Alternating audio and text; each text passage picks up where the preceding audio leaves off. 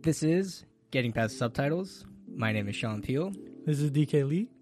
And welcome to the fourth and final week of our Christmas series. A Merry Christmas to everybody. Yes. And I hope everybody has a great New Year's. We're wrapping it up on a high note. For me anyway, this is arguably my favorite movie of like all time, of any film ever in existence that I have seen. I think the Christmas theme in this movie. Hey, really you got some cold passes. Debate. I can have my passes. I don't know, but this one was a little scarce. I was really searching for it. There was snow. I found it. There was a Christmas tree. There was Christmas. I think this qualifies for sure. This hit all the marks for sure. I was so out for that. And they had New Year's for good measure. The movie is like 2 hours and 40 minutes long. And I was looking for it for like 2 hours. And I finally found it. And I was like, okay, now I see why he picked this. Like I said before, some Christmas movies are Christmas movies. Not because they're like always in Christmas, but they just have that vibe to Christmas. And they just kind of like, when it comes to this time of the year, I gotta watch these kinds of, like, a certain movie, and this is definitely one of them. I was listening to, I don't know if there's something on, like, a podcast or something on YouTube, but somebody kind of mentioned the same thing. They're like, yeah, it's like a Christmas movie in the same way that Harry Potter is kind of considered a Christmas movie. Like, it is, because there's actually Christmas in the movie. Same here, but it's not like... It's a lot more festive, though, in Harry Potter. Whatever. This is kind of like a throwaway scene. No. It was a good scene, though, but I'm just saying. It was a very key scene in the movie. Well, there is a payoff for that scene, so... Yes. But here's my question to you, though, because I come back around to, like, as we were doing... By the way, we're going to be coming up on our 2-year anniversary for this channel, so thanks to everybody. Thanks to you, Lee. Yes. Pretty crazy. And every time I've been wanting to do this movie since, like, the beginning, but I'm like, what theme or category would I fit this in? Like, what other category would you think? Like, maybe comedy, but it's not like a hardcore comedy. I would say more like slice of life, kind of. Yeah, or just more of a biopic, maybe in one sense.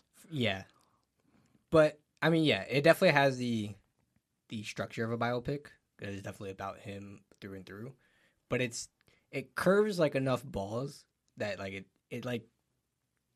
compartmentalizes into like different categories, and it never like fits into one clear box. I mean, it kind of reminds me of almost Forrest Gump in one sense. Yeah, I was gonna say the same. Right? Yeah, where it's this one guy who kind of does all these weird things, and people happen to meet him, and they have a certain understanding of who he is, and they affect their lives in certain ways. He affects their lives in certain ways, and there's an impact. The impact effect. There, yeah.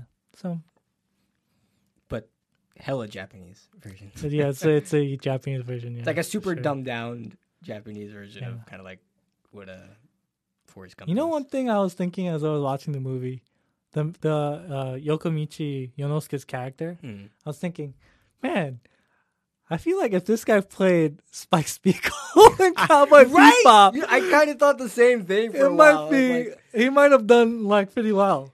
Like his mannerism, his hairstyle, first of all, right? It was just like, okay, he has what it looks, what it takes, like in terms of looks. He's like tall enough. He's like, lanky. Yes, he has that like he can do that like the posturing and the movements. I feel like he could do pretty well. Yeah. And I don't know about his acting in terms of, like, I don't know what... Kengo Kora is really good. Yeah, I haven't watched his other stuff, so I don't know the range of his acting, but I feel like he has the charisma as well to do it. So I was like, man, they should just cast this dude. Kengo Kora for Spike Spiegel. I'm all for it. But... yeah, this is, like, you know, even to his role in this movie, I was like, it's such a nuanced... character. It's so specific. Like, it's such a like just Yonosuke Yokomichi, you know, it just seems like such a weird character, and like just the mannerisms and how much like awkward he is, but he walks such a fine line of Like a theme of this movie is that he's just an ordinary guy. Yeah. He's like too ordinary to being, that's why he stands out. And just to achieve that is like super nuanced. It's like really, really nuanced. So I think he did a great job. And like he's really just the pinnacle why this movie works, because the way that he has this character down just carries over through and through. I think, yeah, there's a fine line between like almost slapstick comedy and like just kind of acting like a certain person, yeah. like that character, just a person. And like I feel like it could have gone like bad if it really just went that slapstick comedy route, right? Where the character is just kind of like a comedic person the whole time, right? Because like the way that he acts is almost, I don't know what the right word is, but he is very like not tip. I don't know. They say he is like an ordinary dude. Yeah. But I feel like he's kind of like a little slow, awkward, and right. and you know, slow and a little like unassuming and stuff like that. So right. he's not like, he doesn't seem like the most like quick-witted guy, right? And I guess that's what they're kind of going at when they're saying ordinary. Like he right. just doesn't have anything really like special, particularly going for him, and that's what he's saying. But he almost is like even more than like. Less than ordinary in terms of like he's like a lot more like his responses to certain like people and situations. He's very awkward, right? So yeah, I wouldn't call that like necessarily ordinary in my like definition of that word, sure. right? But I do get where they're coming from, right? Yeah, in terms of that, maybe it's the translation thing, where like they're using the word ordinary in a. It's, you know, it's funny because, I mean, I've seen this movie a few times. And, like, I know his character and, like, know sort of, like, the awkward, like, you kind of get it down. But particularly when I watched this one, I was kind of looking out, and he seemed a lot more normal a lot more times than I thought. As far as just, like, the way he holds up conversations with people and, like, even sometimes how he reacts. Like, for instance, when he's talking to, when he first meets Kuramochi from university. And it's a really... Kuramochi is the weird guy first, because he meets and he's like, oh, I just had a dream and I just got a boner. Yeah. And it's Yonosuke who's reacting. Kind of, he reacts like how anybody else would have reacted in that situation. But, and it's just funny to kind of like realize, like, oh, he's kind of the normal one here. And that kind of... It varies from scene to scene. Right. That's the thing. Because, like, for that scene, like you said, he definitely feels like the normal one, but like... For the scene when they're kissing in the snow, it's like that doesn't seem like normal though, right? Like it's kind of like they're both awkward and they're both very weird. Obviously the girl's also not normal either. I wouldn't say she's a normal girl either, but they share. You know what it is? They both share like being inexperienced with life, like innocence, right? A sense of innocence. Yeah, they both have that, so maybe that's why it's more like normal, but. Right. But, you know, like any, like typically when we think about a normal person, that's not what we think about when we think about a normal relationship or a person in a relationship. So that's why I was kind of like confused, not really confused, but wondering about the use of the word ordinary in that sense. But I guess it's just the fact that he doesn't do or possess anything special. Right. Particularly. Right. Yeah. And then that that's ordinary. But yeah, like for example, when he talks to what is his name? Kuramochi. Kuramochi, yeah.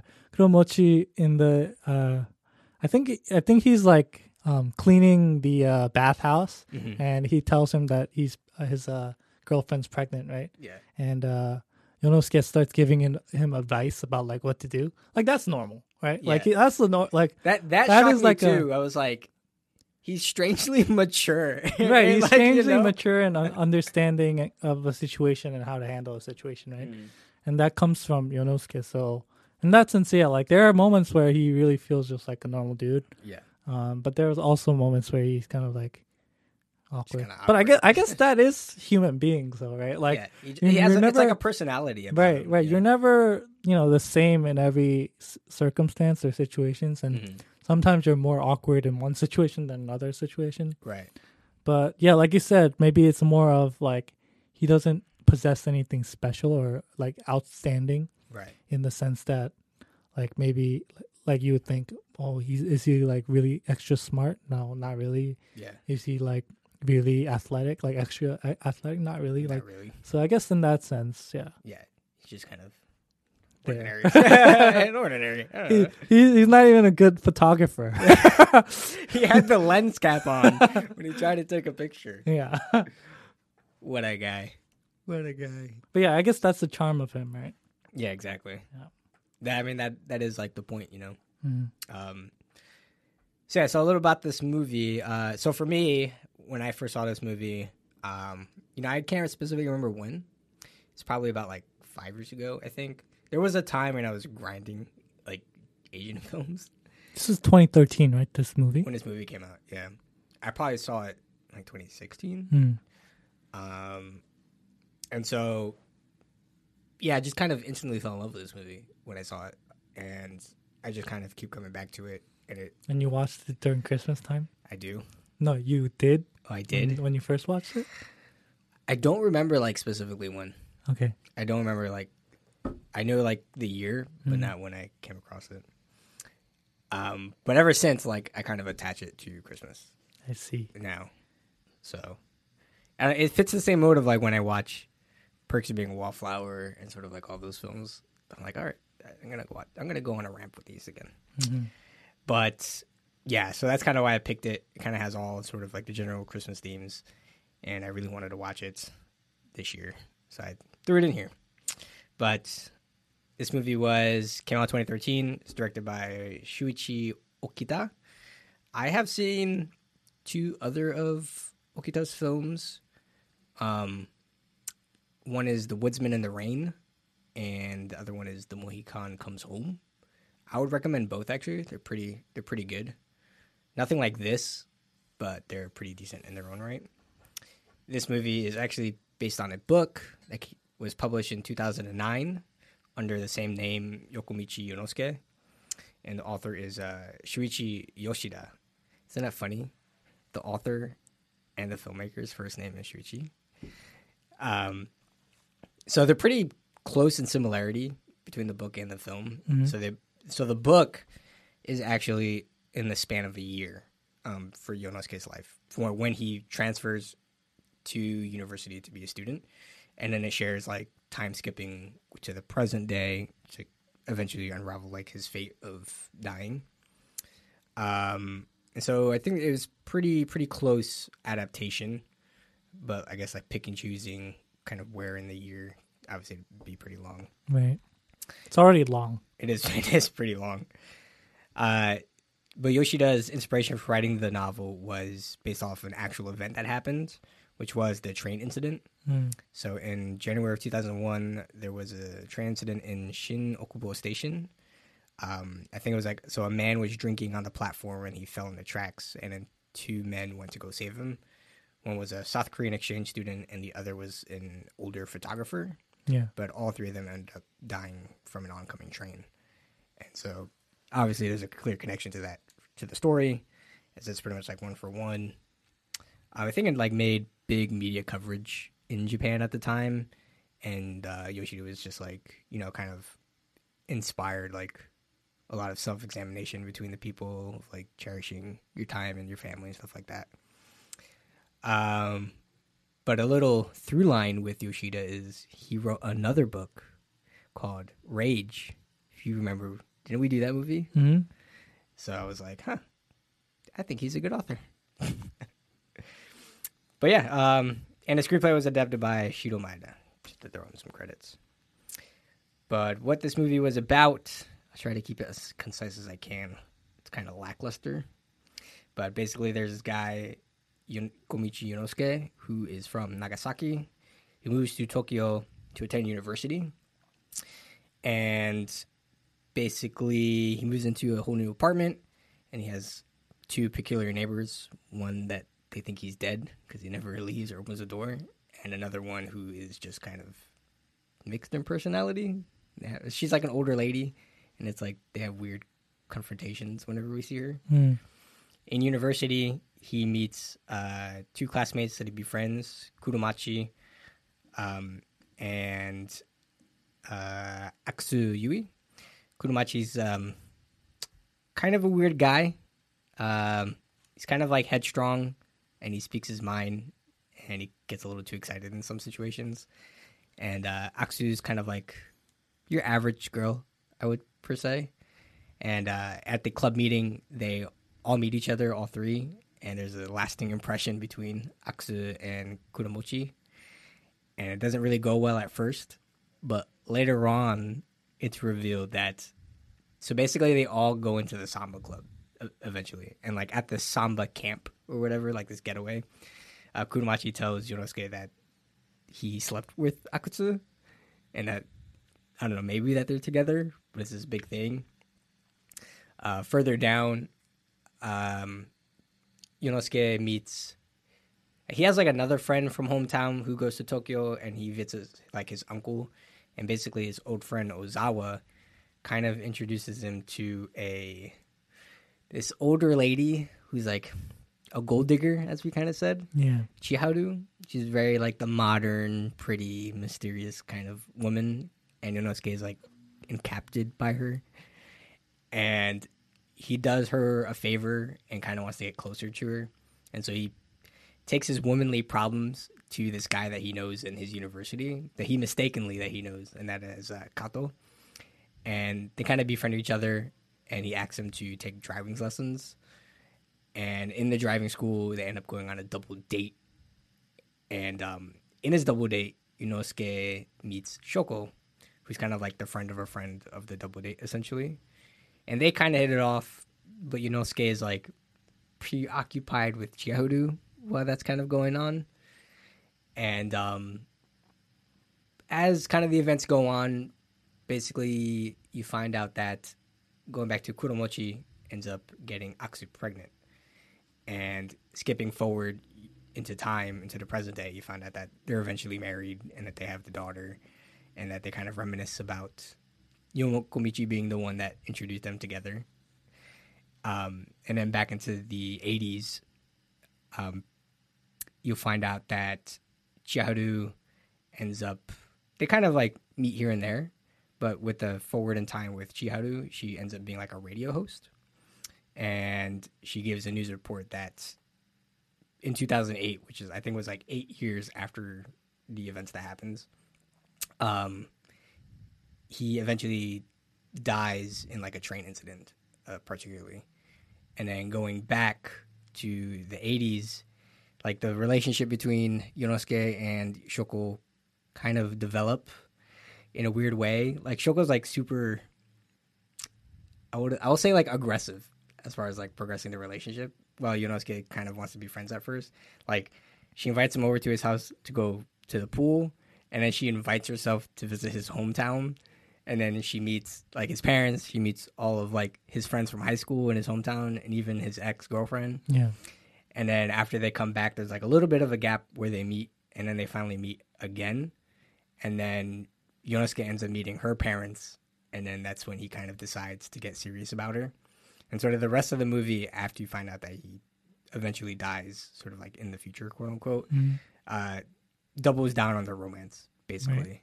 And the movie kind of ends with Shoko's present day kind of like reflecting on the time that they spent together. Yeah. And then also with Yonosuke like ends up taking like photography, and they just kind of reminisce about their relationship before Shoko goes off to study in France, I think. So it kind of ends on a sweet note. Bittersweet knowing. And we'll get to that. I think it's probably the point that really made this movie special, that I really loved, was like the choice of revealing that he dies at the midpoint of the film, because it happens like in an hour 40. Yeah, and you basically have a whole hour. And I think one of the key thing that you forgot to mention was that when the radio host starts talking about the incident, she tells them that it was two guys, one Korean exchange student, and one photographer. Yeah, and that's how you know that the photographer is actually Yonosuke. That after he takes up photography at the very end, right? Yeah, so you can make that connection later on. Oh, Like, he's taking photography and he actually became the photographer. Right. And, like, you understand that he was trying to save that man, or I think it was a woman in this instance. I think so, yeah. But that woman from the train, but then he, tragically died. Tragically passes away. Yeah.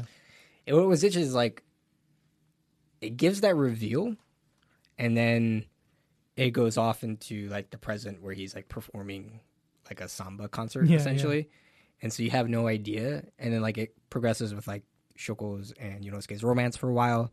And it isn't until the flash forward of Shoko when she basically goes out and travels the world, kind of. Yeah.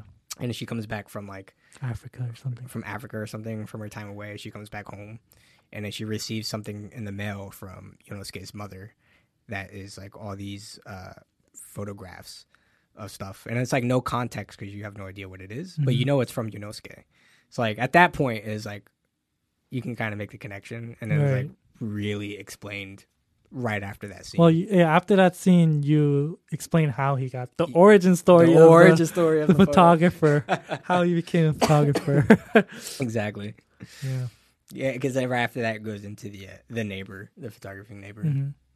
which is weird too. Yeah. But yeah, so what are kind of your thoughts with this movie? I'm interested.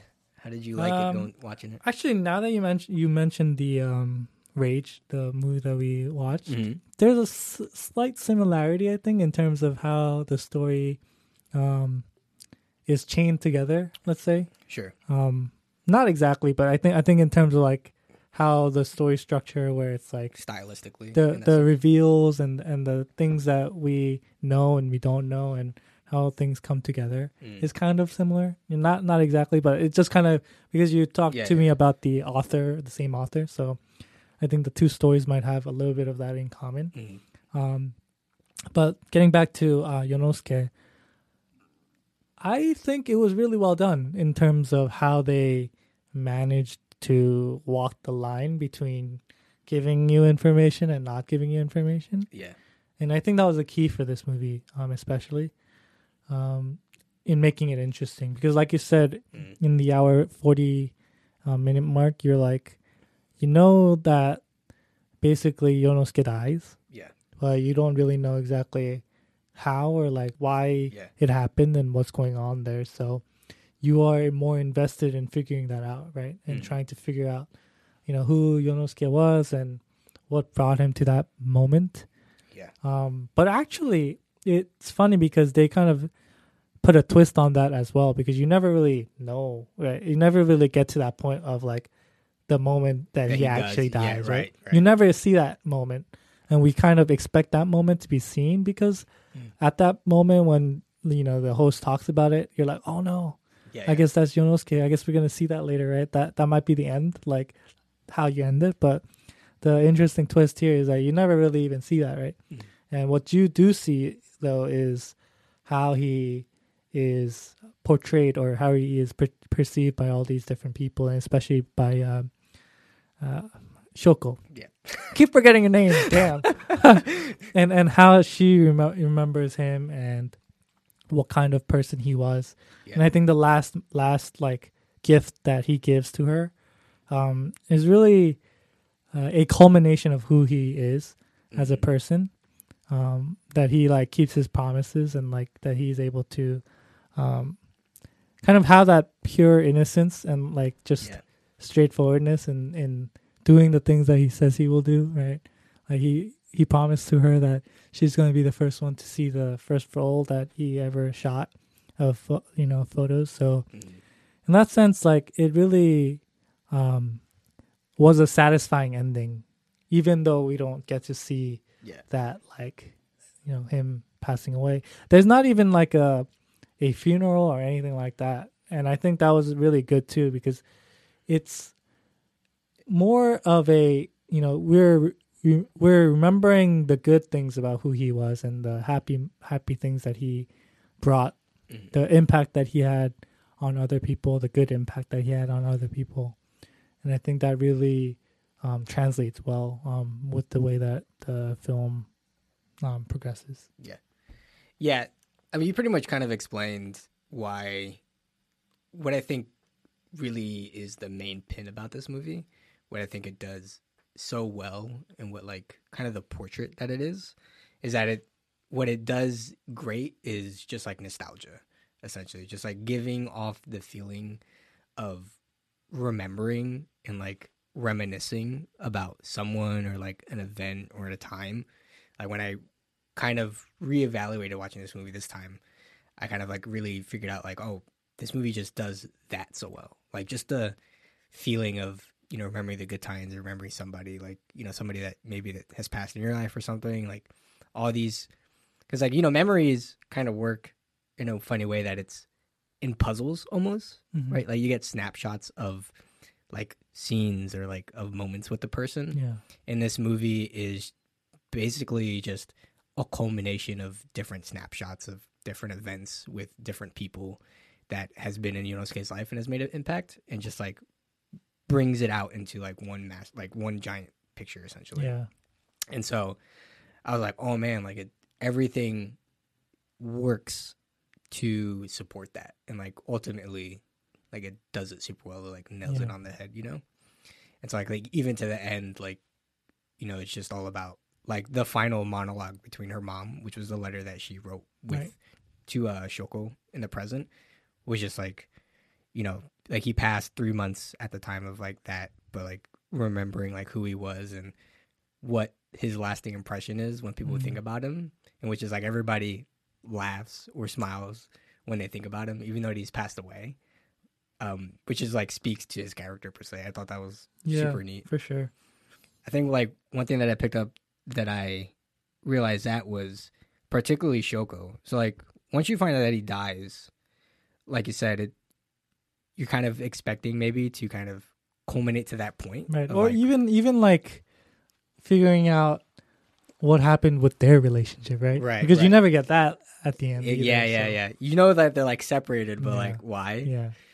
But yeah, the fact that like you find out that he dies, and then like the rest of the movie just doubles down on their romance, it's like so significant, because like Shoko is probably the most important figure to, or like Yonosuke is the most important figure to her. Like there's like have like the closest relationship, mm-hmm. and so to like spend so much time after that on like just them two alone, like really speaks to like the importance of like that one person out of everybody else that he's met. Yeah.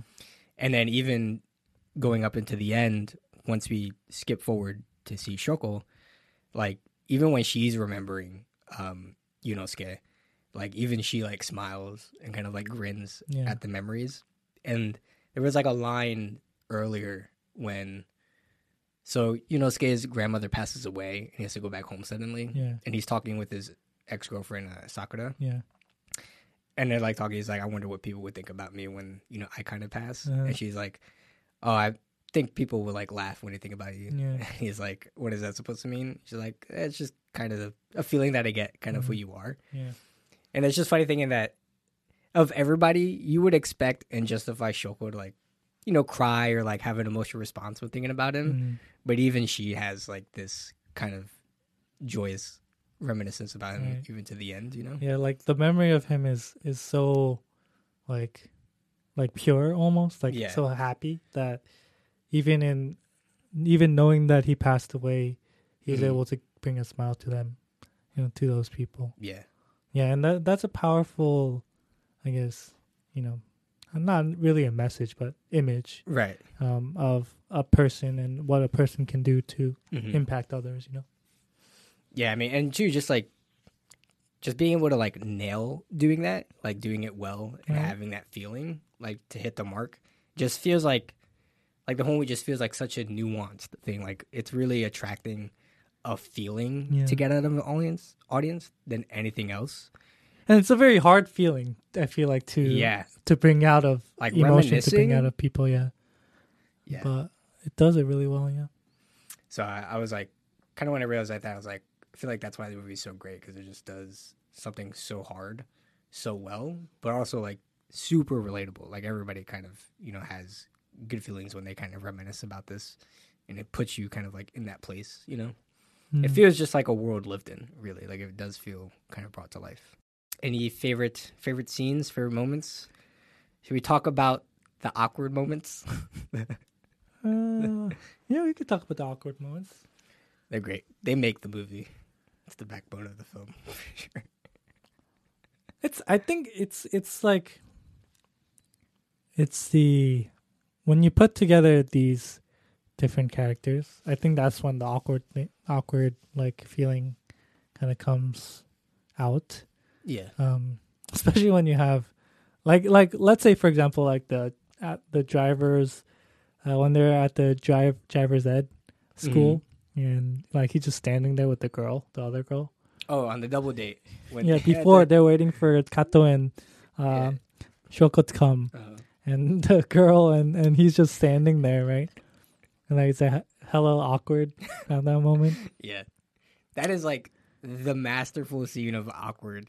Right. And then she's like, oh, like who is Kato? Like, can you tell me more about Kato? It's funny that like they're like standing there super awkward. And like she's genuinely like, the fuck am I doing here? Like all she cares about is getting with Kato, right? And he's just like Yokomichi's like being Yokomichi in the moment, and then like they talk about like small talk in university. He's like, I do samba and stuff. Yeah, and it's just like how he's standing, right? It's just so the weird. Body language is on point. It's so great. Yeah, and then she like genuinely asks the question like what is Kato like? Like what's his personality? Because she doesn't know. Like she likes him, but doesn't know anything. She's like asking for a wingman in this moment, and his responses is like, you know, he's like he asks questions and I answer them, and I ask questions and he answers them. That's literally what he says. It's just like the most ordinary, like non-helpful response. The most non-response that you can give. That's why I'm saying, like, he's not a normal dude. That's not the normal, like, answer you would give to that question. His answer for Kato was, he's just the normal guy.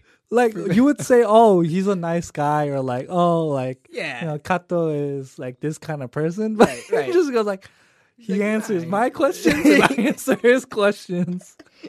You know, for instance, like, if I ask him something, he answers. And, she's just like, right, right, and you can like feel the relief when Kato shows up. Like, or like Yonosuke is like, oh my god, like he like makes a big deal out of it. He's like, I've been waiting for you, man. Yeah. Yeah. Everything about it is great. And then Shoko shows up, like cuts through people, like it has this back alley, and then comes out with the driver. Yeah. And I'm just like, oh my god, it's like royalty here. What's going on? Gokigenyo. Oh man, there's so many. I've got like a bunch written down. Like even like from the beginning, like Kuramochi is like super weird. Like he makes that situation, and then like when he meets Aksu, and they're like talking eyelash thing. And he like keeps staring at her. He's like, nope. Oh, you mean Yonosuke? Yeah, like, Yonosuke. They're sitting down, and then like further when they meet, and then he like. Basically see like that's one moment where it's like, oh, this guy's got game, right? Like when he talks about the eyelashes and he's like, oh that's like stylish, your eyelashes are stylish, and then we go to the fuck. That was hella smooth. And then later on at the when they're like looking for the different clubs, and then Kuromichi comes and he totally like does not read the room. He's the worst. And just definitely like just kills her like confidence. He makes her cry and she rips off the eyelashes like in the scene. It's probably one of my favorite shots, like when they pull back and she's like crying and it's and super samba awkward everywhere. And the samba comes in and starts dancing and she like rages in front of them. And then they all join the samba club. They join the samba club. What always hurt me was when he meets Yui and it's like clearly he's got game, and you're like, oh, this is the love interest. Like, you know, like it's so like, that's the love interest. Right. And then it goes into the later scene in the, and the other bathroom. And his friend gets laid. And it's like, you just stole his girl, yo. You like... Yeah.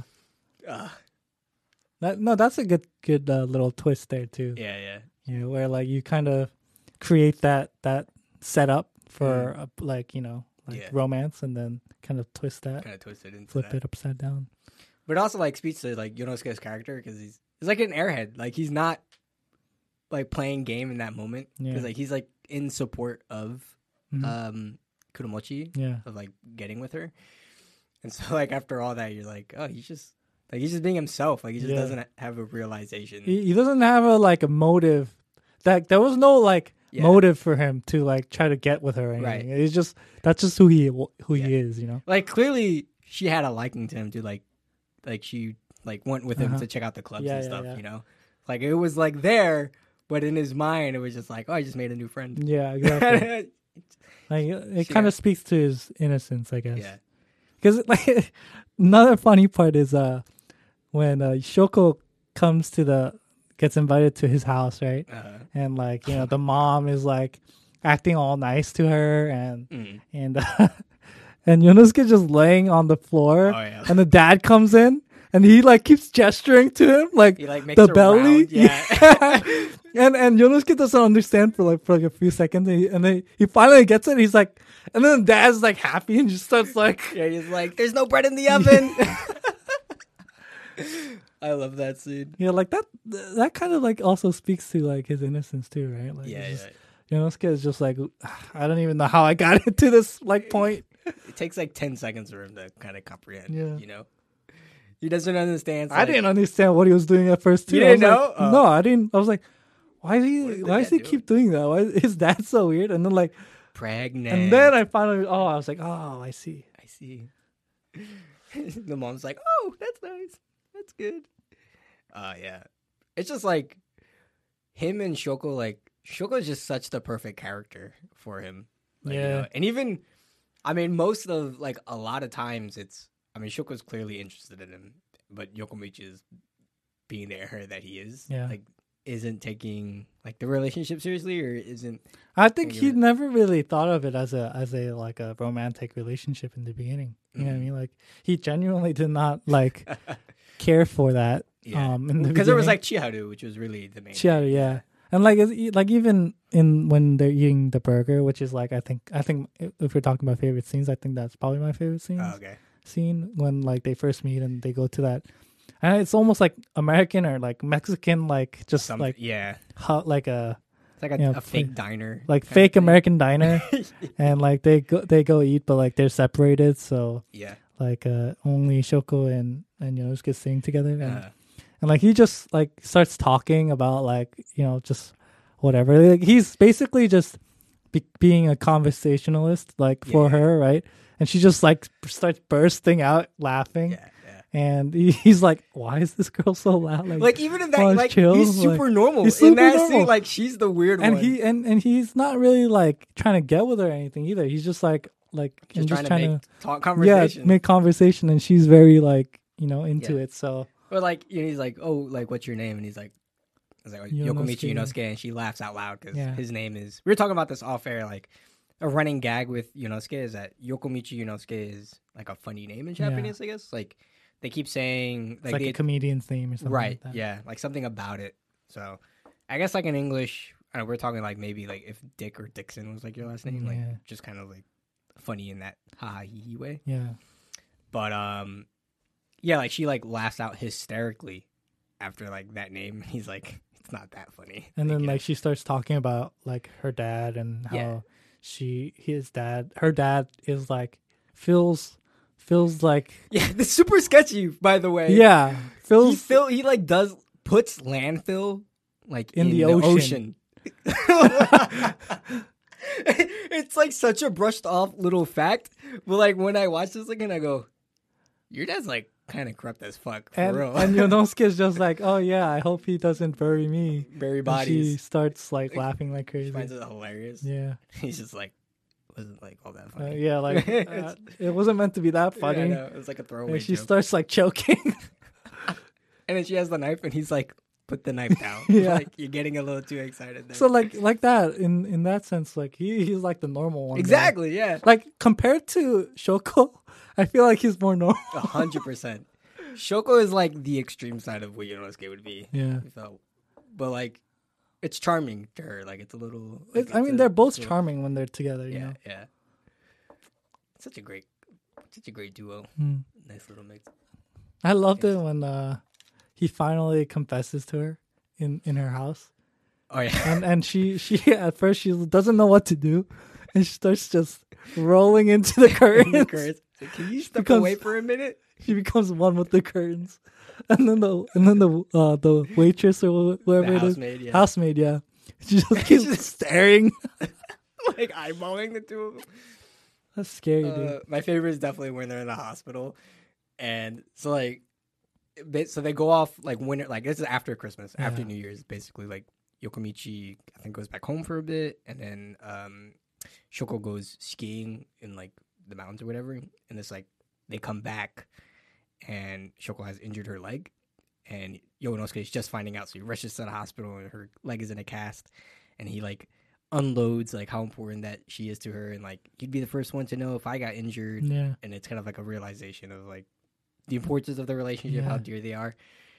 And then Shogo's like, can we drop basically the formality of our names and just call each other by our first names? And then like they keep saying it like over and over, like all sweet and dear, and the housemaid's in the back like crying to hell. Dude, I honestly thought that was like kind of cringe, like the continuous like saying the name and stuff. I'm like, dude, stop it. Stop this. It's such a fine line. Like the housemaid crying makes it comedian enough to withstand, but at the same time, you're like, I was like, let's not do this 50 times. The first 2 times are fine. They hold that straw long. Yeah, they hold that one good. I'm trying to think what was my favorite scene. I think my favorite awkward moment is probably the double date with him and the girl. Like it's just really really funny. Love the housekeeper. Oh, I really liked when he's like a photographer now, or he just gets the photo and he goes to visit Kuramochi like after he moves into the apartment, and then it finds out that Akutsu's going through labor, and it's just that whole scene of him like escorting her down the stairs, and it's like, you know, gonna like go upstairs and get my house slippers, and he like throws it from the top balcony at him.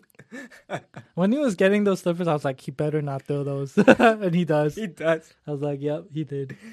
It's just like freaking out. So many little great things. Right, Yonosuke collapsing in the parade when he's in Kato's apartment. He's like, apparently, I told him to go on without me. Can't believe I said that. like, oh man, definitely an interesting dude. Definitely interesting. And then you know what I thought was really weird? The moment when like Yonosuke's on the beach with Shoko at night, and the refugees start coming in. Yeah. I was like, what the heck? Yeah, it's kind of a little random. That's so random. Yeah, it's so weird. Yeah, it's like a big deal, but then not like a big deal. Yeah. I don't know. And like because of that, after all that, like they kind of separate for a little bit. Yeah. I was like, what? I think that's my biggest gripe with the film. Yeah. Like it, I guess it kind of gets a pass, but like I was always thinking, I was like, maybe that's probably the only gripe that I have is I feel like they had to, even story-wise, because they wrapped up Chiharu's thing after like even by that time it was kind of non-relevant anymore, but then like you know that the progression is really going towards Shoko and Yonosuke, and after they come back after the refugee incident, like you said, they have like time away, but it's like it was more like because they felt like it was awkward with each other, but then they act like completely normal as soon as like the samba scene where he's like on the stage doing the samba, and she just comes out of nowhere, she's just like yay. It's like, so what happened to all the awkwardness, you know? Like they kind of, she explains that like I don't know, like a lot has happened and it just kind of felt awkward approaching you, and it was the same for him. Like it feels like, I don't know, like it doesn't feel super justified, but at the same time like okay. You know? It's just like, it's whatever's, but it's kind of weird, you know? Like, it's like weird, like, progression of the story, I feel like. Exactly. Especially, like, it's really just because, like, you know, she just came from the home. Like, we spent so much time with him, with her going back to his hometown in Nagasaki. Like, there's such a huge development there. And then it's, like, tossed to the curb. Yeah. And then we revisit it in weird terms. Yeah. So. It's just, like, how forward she is that. Like, you know how her personality is, like, she's just very forward with things, right? It's like, if she's like that all the time, why wasn't she like that for that, like, short moment of time, right? Right, just like... It's just kind of, like, out of her character, kind of, almost. Sure. I mean, I understand, like, before that, like, they were doing, like, he was trying to kiss her and stuff. And that was, like, you know, like, basically failed. But, like, even after that, when they meet again and, like, they keep on, like, hugging each other. Like, she keeps on hugging him, actually, awkwardly. and then all of that starts happening. So, like, she's still aggressive there. So I don't understand why, like... That's the thing, too. Like, they come back home after that incident, and they, like, embrace, and, like, things are kind of happening. Yeah. But then things just kind of stop abruptly. Yeah. I would understand if, like, the refugee incident happened, and then they got separated because, like, the police situation and things are awkward after that. And they didn't meet until the concert. But it's the fact that they did meet in his apartment again, and they found out that the baby was okay. Yeah. So it just kind of, like, reestablished, like, oh, now the relationship is... back together. Yeah, and then... or at least closer than ever in some sense. But then they just kind of literally disappear and come back, like... out of nowhere. Yeah, exactly. So... yeah, I just thought that was kind of weird. I mean, it doesn't really affect the story in the big scheme of things, I don't think. But it's just like, what? Seamless-wise, it's not as seamless. Yeah. Right. But it's fine. I guess they walk that line. I do, like, I think overall my favorite scene is probably at the twist when you find out that Yonosuke is dead.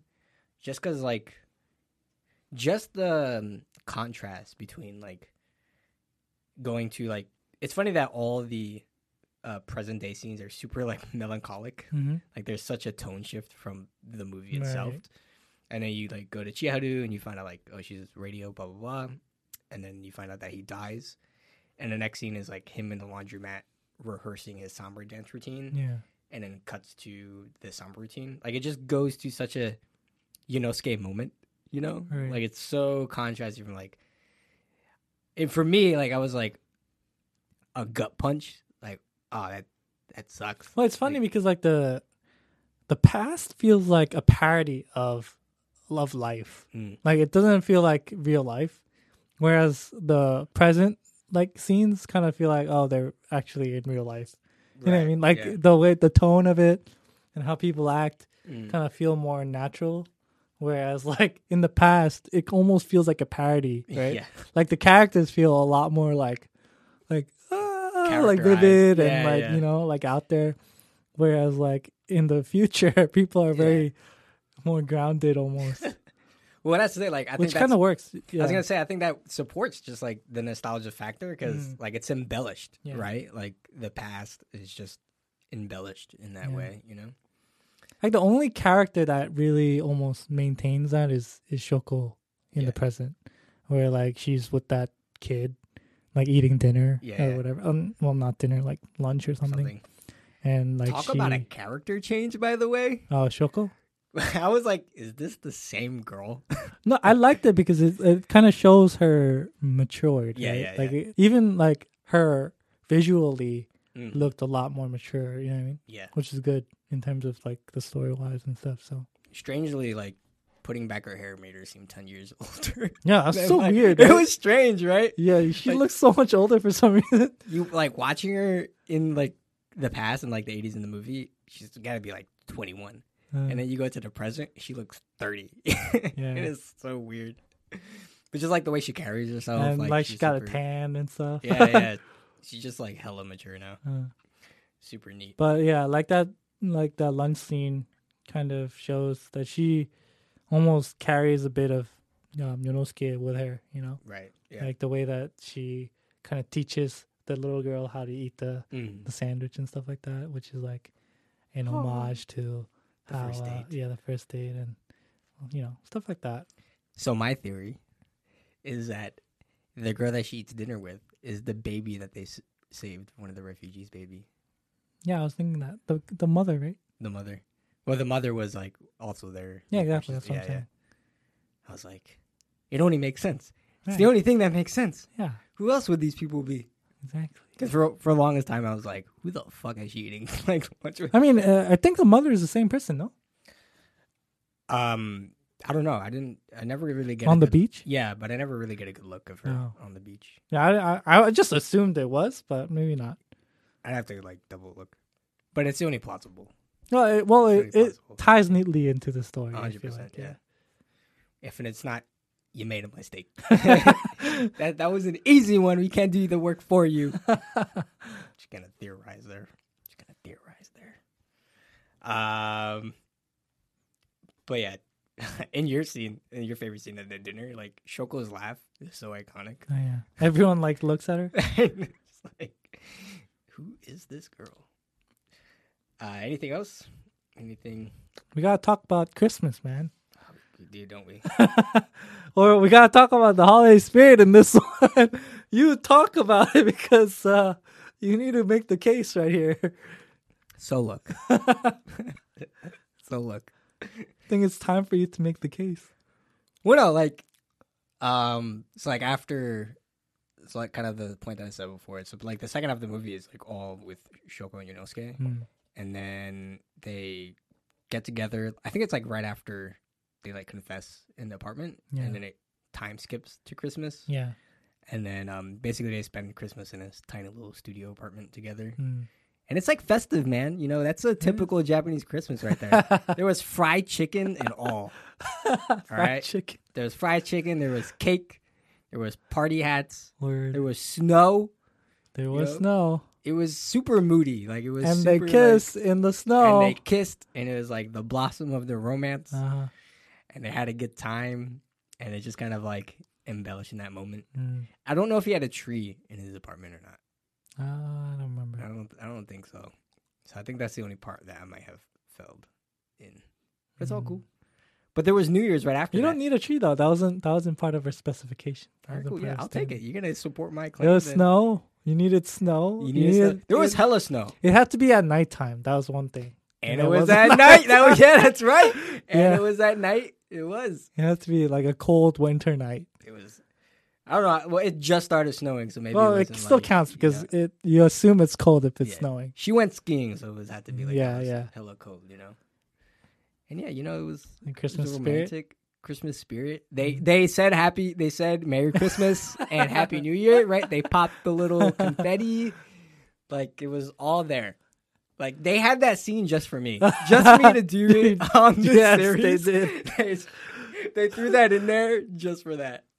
Dude, I was looking. I was like, this seems like it has nothing to do with the Christmas spirit or holiday spirit. And then I get to that scene. I'm like, oh, I see why he picked this movie. Aha. Yeah. That tie-in. It had it, maybe short-lived, sure. But it was all there in the moment. And they had family, too, I guess. Skid's family. Lots of family. Even Shoko's family. Sketchy family. And there was lots of... the mom and the dad are so weird. I love the cameo by the dad, by the way. He's so great. Yeah. He's, like, really famous. Oh, is he? Yeah. He's definitely, like, the typical kind of, like, stern. Yeah. Kind of. It's pretty nice to see him in there. Yeah. It was good. It was a good scene. But, yeah, love, friendship, like, all the heartwarming themes that you want. They're in this movie. Like, you got it. You even got like the melancholy. You got like the little bit of sadness in there. Like, I don't know about the Christmas miracle, but it's whatever. It's all good. It's all goody. I mean, what do you think the most festive? Like, I think the most festive movie that we saw Christmas wise. Is it actually the one we don't like the most? Yeah. Is it all women all begin with you? Damn. It is, actually. Damn. And then I would say Godfathers. Then Tokyo Godfather second. Next. Yeah. I think this is last, technically. Oh, yeah, it's fine. It's cool. It's on the list, though, so that's what Merry Christmas to Mo is third. But story-wise, I actually really enjoyed this. I think I'll put it like either one or two. Bam. And then drops the mic. Mr. Mo probably would be three. Really? Yeah. Oh yeah. Oh, we talked about this last episode, right? I think so. Did we? Well, we didn't watch this one yet, so we didn't have a full list. Oh yeah. Yeah, this is definitely number one, obviously. I'll put it number two then. Damn. I mean, it's number two on the list. No, but jokes aside, I actually really enjoyed it. It was a nice... Yeah. It was a fresh movie, I think, in terms of the content of it and the story. And it's so feel good. Like, yeah, I really liked the fact that it's not like dwelling on the sadness of somebody's death, but dwelling on like who the person was and like, you know, the impact that the person had and the positive impact that they had, and reminiscing about, like, the mom like talks about it in the letter when she writes to Shoko, where she's like, oh, I hope that, you know, whenever you're free, you can come back down to my house and we can you can visit and we can talk about, you know, all the good memories that we had about Yonosuke. And I think that's really the thesis of this movie, right? 100%. Like all the good memories of a person that you loved and reminiscing about it and kind of celebrating it, you know?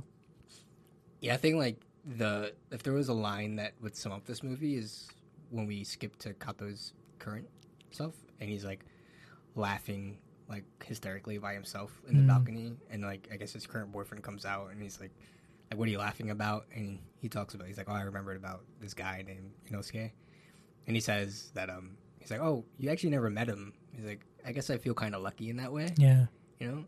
And I think like that line really kind of is like what the movie, like knowing Yonosuke, like just his character is so flamboyant, like so impactful that you kind of feel lucky to know his story. And like it also just like the impact of just remembering him brings Kato so out of character. Like he's such a cool, like collected, and even like his boyfriend's like, this is so unlike you. Yeah, you know. So it's kind of a good scene that really encompasses the film. I will say, I have a note here. I forgot.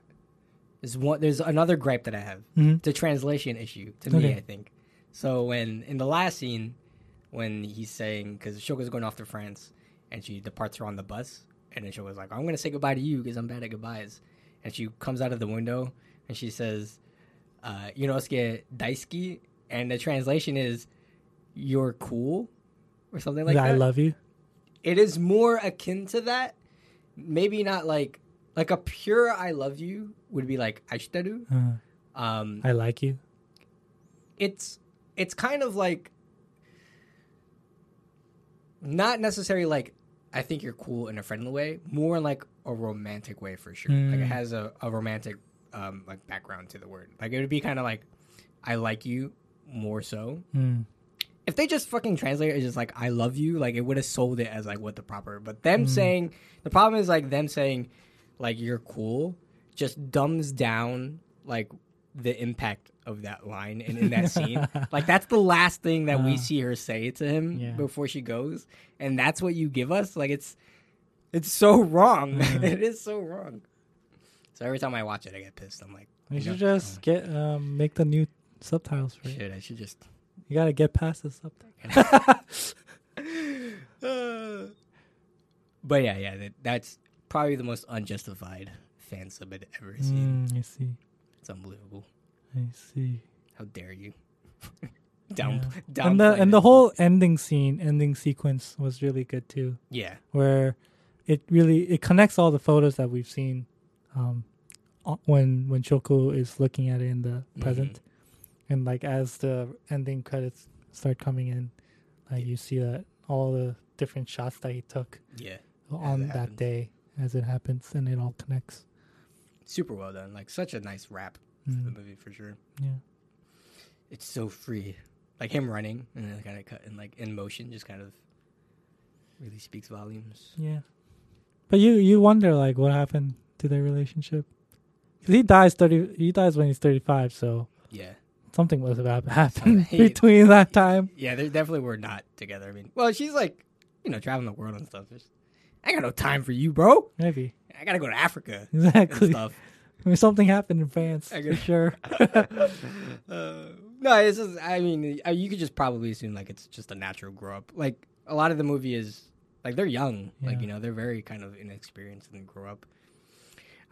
The funniest thing is, I mean, Kuramochi's, like, arc in Akutsu. Like, when you first meet Kuramochi, so after they meet in the... in the what's that called? Not graduation. In the orientation. Orientation, yeah. And then he catches them outside like, when they're walking out, and they're talking about like, oh, like what are you studying? Like, oh, was this your first apply? He's like, no, I applied to Waseda. He's like, oh, I did too, but I didn't get in, so I'm here. And he's like, oh, but I'm gonna reapply. And he's like, we can't decide our lives like here, like we have so much. And like, he ends up like having to stop his life because he becomes a dad. There's another interesting arc because like in the present he has a daughter, right? And then and then he goes to like one of the, I think it's like a gas station or something like that. Car wash. Car wash, yeah. And then the guy, like, there's a guy there, like a young kid. Yeah. And he like he starts talking to that guy, the kid, and telling him like, "Hey, I know like you're dating my girl, like you know my girl, but he's like a dropout high school student. Yeah, you can't decide your life like right now and here, and it's kind like of the mirror, yeah, the mirroring of its own life. Yeah, ah, oh, pretty smart, pretty nice. It's a neat little tidbit." Mm. But yeah, I thought that Tomoyo, right? Tomoyo. Baby. Yeah. The baby. Little baby. Cute little Tomoyo. Tomoe. Something like that. Yeah. But yeah, this is definitely a movie that I always go back to. And I just... It's so funny. Like, I was sitting there watching it. And so my kind of new, like, reflection of this film was... I know the scenes that I'm going to laugh at when they come. Like I know by pinpoint. And I still laugh. Like, it's still... funny kind of each time in delivery. And I think it's just like those moments, like all the little awkward moments, like it's really down to the performance that sells this movie. It just makes it so well, because it's like you said, it's in one sense this movie could have gotten really bad and like trying to be comedy if they were like in slapstick, but it's in the other sense it's just in character, like that is just who he is, and that's what plays the interaction, that plays the awkwardness, that plays it to be funny, because it's not intentionally comedy, it's just in character. So it's just like the details matter, basically. It's kind of what, like just the little details, the little mannerisms really work so well in this movie. Yep. So but yeah, yeah, so have that guy for the new Cowboy Bebop. Kengo Kora for Spike Spiegel. Live action, please. Please. We should talk about that. That's gonna be a... Oh no. We're gonna little heads up, you know, you should sign up for Patreon, because I think that's gonna happen. I'm gonna make them do it. Oh no. We're gonna title it The Collapse of Bebop, because you know that show got canceled, right? Yeah, I heard. Netflix canceled that thing real quick. Yeah. So we should yeah, we'll get around to that. Perhaps. We'll get around to that. But anyways, I think this is a pretty good series. These are pretty interesting films, right? What is our next? That's a good question.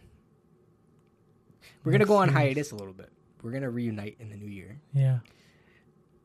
Expect some things in the new year. We're gonna have some nice surprises. Yes. It's gonna be a great year for us. Hopefully.